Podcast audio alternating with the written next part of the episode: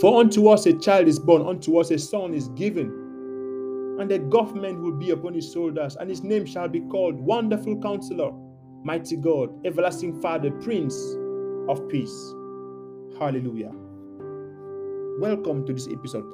This is the day that the Lord has made, that we should rejoice and be glad in it because God is good and He is worthy to be praised. You are welcome to the last day of the year. God really loves you. He kept you alive up till today. You didn't pay for it. By the way, you're breathing. You didn't pay for it, right? That's God for you. He loves you so much. I won't take much of your time today. Proverbs chapter 31, because today's date is the 31st, absolutely. I'll just read one verse. Verse 3 says, Do not give, I'm reading from the Amplified Version, do not give your generative strength to women, neither foreign wives in marriages of, or of alliances nor concubines, nor your ways to that which destroys kings. There are some things that God is calling you not to do. He says here, do not give your strength to women. Why does God say this? Remember, God is using a king here to speak to his child. He says, not give your strength, generative strength to women.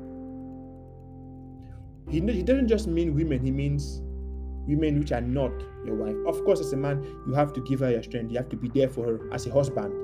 But as a man who is not married to someone, the Bible says, do not give your strength to them. Know your ways to that which destroys kings. What's that thing that destroys kings?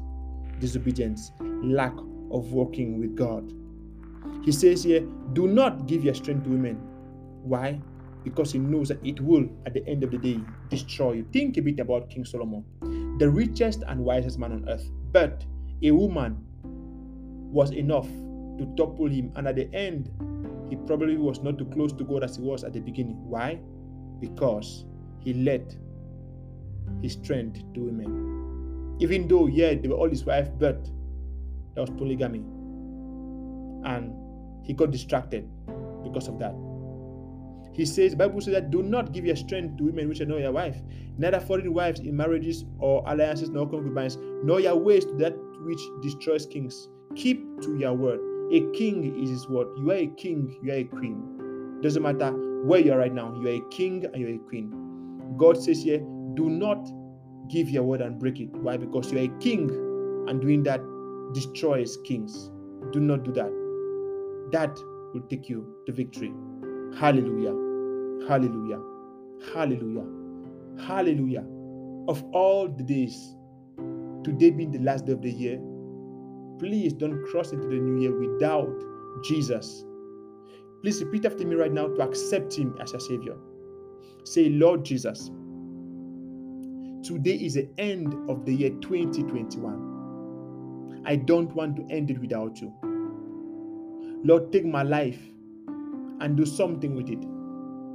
I believe and I receive my supernatural prayer language, which is spoke of in the book of Acts. Thank for saving me, Lord Jesus. In Jesus' name I prayed.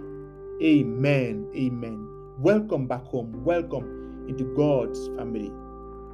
You're blessed in the city, in the field, come in and going out. And remember this God loves you and we love you. And Jesus is Lord.